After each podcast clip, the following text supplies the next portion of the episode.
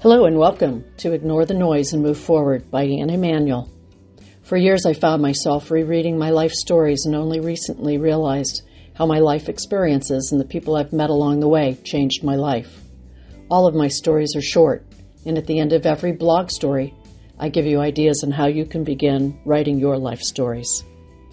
Act 5. Today I'm 65. How do I feel about that? I feel thankful. We all know those who never reach 65, so why be unhappy?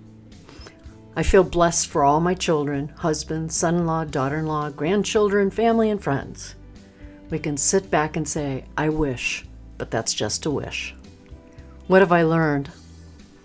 You know, when you're driving down a highway, there are long stretches where you don't need to make a lot of movement in the wheel, or you head down a winding hill and you downshift, carefully passing trucks and cars, then head back up the mountain and stay away from the cars and the trucks you see making poor decisions. Keep a good distance. Life is like a steering wheel and a long winding road. Don't overcorrect. Keep track of the time, but don't try to beat the clock.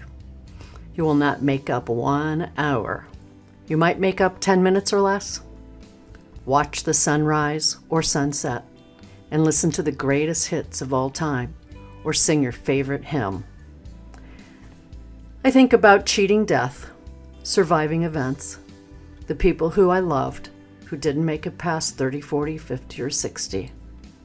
I now realize I need more vacations to regenerate and the time to create Act 5. The backstory. If you've read my stories, you read the story on a shift in paradigm.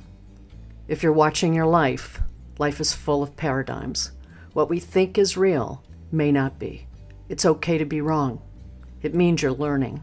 If you do one thing differently, pay attention to your perceptions of others. In sales, a no means your customer does not have enough information, or they would have said yes. Or you did not do a very good job of qualifying the customer. Or they never bonded with you. Or they didn't like the way you greeted them. The first few seconds of meeting someone are powerful, both good and bad. It's a lot harder to change perception when you jump from hello to asking for the sale. Life is like sales. Don't jump to close the sale. Instead, go through the sales steps, aka life calmly. Enjoy the one on one. Look into the eyes of your customer and give more than you take. The purpose of my stories is to encourage you to write about your life, and you will be amazed at your personal growth. You know how when you're talking with someone and they're telling you their experience, and while they're telling you their life experience, a thought comes into your mind, you can relate, you have a story to share too. Begin at that point and start writing. Thank you for listening to Anne Emanuel. Ignore the noise and move forward. If you enjoyed my story, check out anneemanuel.com. Download the writing tips and or sign up for new stories. Feel free to comment on this podcast. You can also follow or connect on social media. Thank you.